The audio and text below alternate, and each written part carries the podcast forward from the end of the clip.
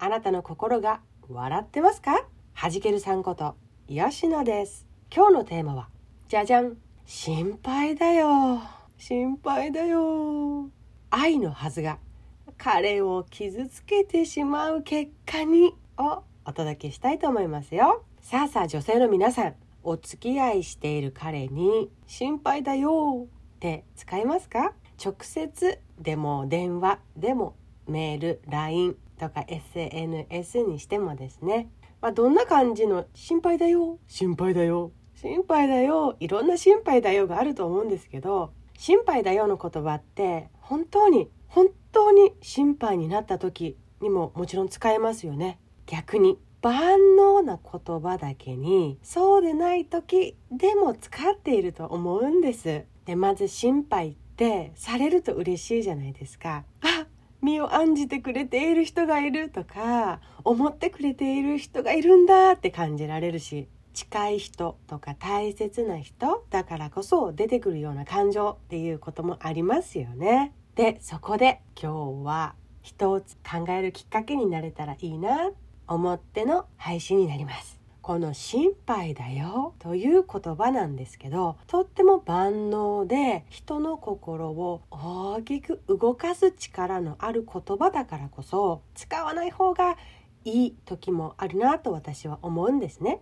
今日はそんなお話ですよ。今日の比較パターン「心配だよ」を通しての弾ける関係沈む関係を私の経験からのワンポイントアドバイスとしてご紹介したいと思います。私の経験としては私はずっともう人はね人間というものは共通して心配されるとこの上なく嬉しい喜ばしいとかね嫌な感じはしないことだと信じてきたからその言葉をよくいろんな場面で使ってたんですね。もういいと思ってるからこそいろんなところまでもう止めるところがないですからね。信じてるからもうどんどん発生して発生していって。で体調の面や体の面も大丈夫？っていうあの心配だよ眠ってねとかっていう面もそうですし学業とか、えー、仕事とかのことでも使ってたし彼がね今日は勝負の日だみたいなここ一番の集中する日だ今まで頑張ってきたのがこの日に成果を出すんだみたいな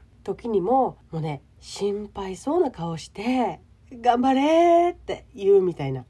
どっち？みたいな。でその頑張りが終わった後でもずっと心配してたよずっと心配だったんだよみたいな言葉をすごく心配そうに言うみたいなねそんな人でしたよ。で今の一連を自分で言葉にして喋ってるのでそれを想像してみても私心配しか相手に表現していない人間だなと思ってちょっとおかしくなりました。ずっと心配ずっと心配。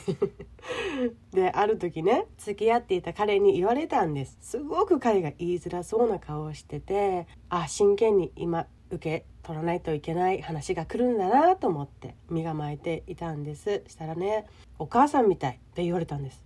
でその言葉って褒め言葉にも聞こえたんですけどいやあの状況のあの時のあの言葉はあ私なんか違うことしてるなっていうのをすごく気づいた瞬間でしたね。でよくよく会話していったら吉野って基本俺にはできないって思ってる。俺ができるってなんか信じてくれてる感が感じられないんだよね。心配してくれるのはすごい伝わってるんだけど俺なんか嬉しくない時があるっていうふうに言われてたんですと。っても寂しそうに。もう衝撃でしたね。私はもう良かれと思って。もうこれこそあなたにあげたいあなたを喜ばせたい一心で私が信じてきた自分なりに考えてきたものがそれだったからその自分の思ってた愛なるものを心配というような形で伝えてきたのに彼にとっては全くの真逆のこととして伝わっていたから衝撃すぎてもう身震いしましたね。でもすっごい面白いなと思いました。そっか大切に思い思いたい。思われたい思い合いたいっていう気持ちは一緒。これが確認できたからね。これは一緒。だけどもやってることが心配という形で出してる私とそうじゃなくってそれを受け取るのは俺そんな嬉しくない時もあるかも。みたいなところであじゃあ出してるその行動として見えてるものが全然お互いの認識が違うっていうことだけなんだなっていうのが分かった衝撃もありましたね。ということでそれを踏まえて私からお伝えできること。じゃじゃん。心配してすごくもっと今よりも弾ける関係は体調面とかですね。すごくいいと思いますよ。男性は健康とか体のことに意識が向きにくい方も多いと思います。このお仕事に対する意識がねもうそこに一点集中向きやすいですからね。ですので体調を気遣うような言葉がけはすっごく喜ばれると思います。外で戦っている。この男性はね外で戦っている。あと自分との戦いとかもいろんな戦いという言葉をその人なりの捉え方があると思うんですけど自分との戦いとかそんな意識がとっても強いと思うので癒しとかね元気とか和むとかそういうふうな女性の一面にはすごく心を開きやすいのかなと思いますよ。で次。心配して沈む関係。これは彼の能力とかやりたいこととかやっていることとかね。そういうことに関しても心配の言葉や心配色を出すことです。それが沈む関係になっていく一因でもあるのかなと私は思いましたよ。それが手がけていることだったりもそうですけどまだ何も具体的になっていない話だったとしてもです。それに対して心配の言葉とかは必要ないんじゃないかなって思いますよ。でだってねあなたはできるよだってあなただものって言われるのとあなたが失敗するんじゃないかと思って毎日毎日心配でたまらないって言われるのとどっちがはつらつとはつらつと頑張れそうですか？今言い方すごい極端にしましたけどそういうことだと思うんですよ。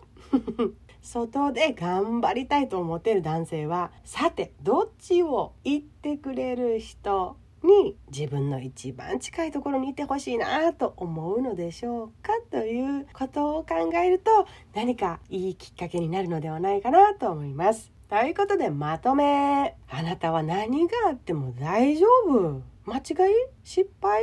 は気づいたら修正して歩いていけばいいだけだから。あなたなら大丈夫よ。あなたなら大丈夫。って心から信じて自分に接してくれる人がいることの幸せですね。ということだと思います。それをあなたが先に体現しちゃいましょう。居心地がいいのに自分まで頑張れる。居心地がいいのに頑張りまでするの？そんなことまでえさしてくれるの？この人？みたいな。そんな女性そんな人とはね。いやもっともっともっともっと話したくないなと思うと思いますわよ。それではではではまた次回お会いしましょう。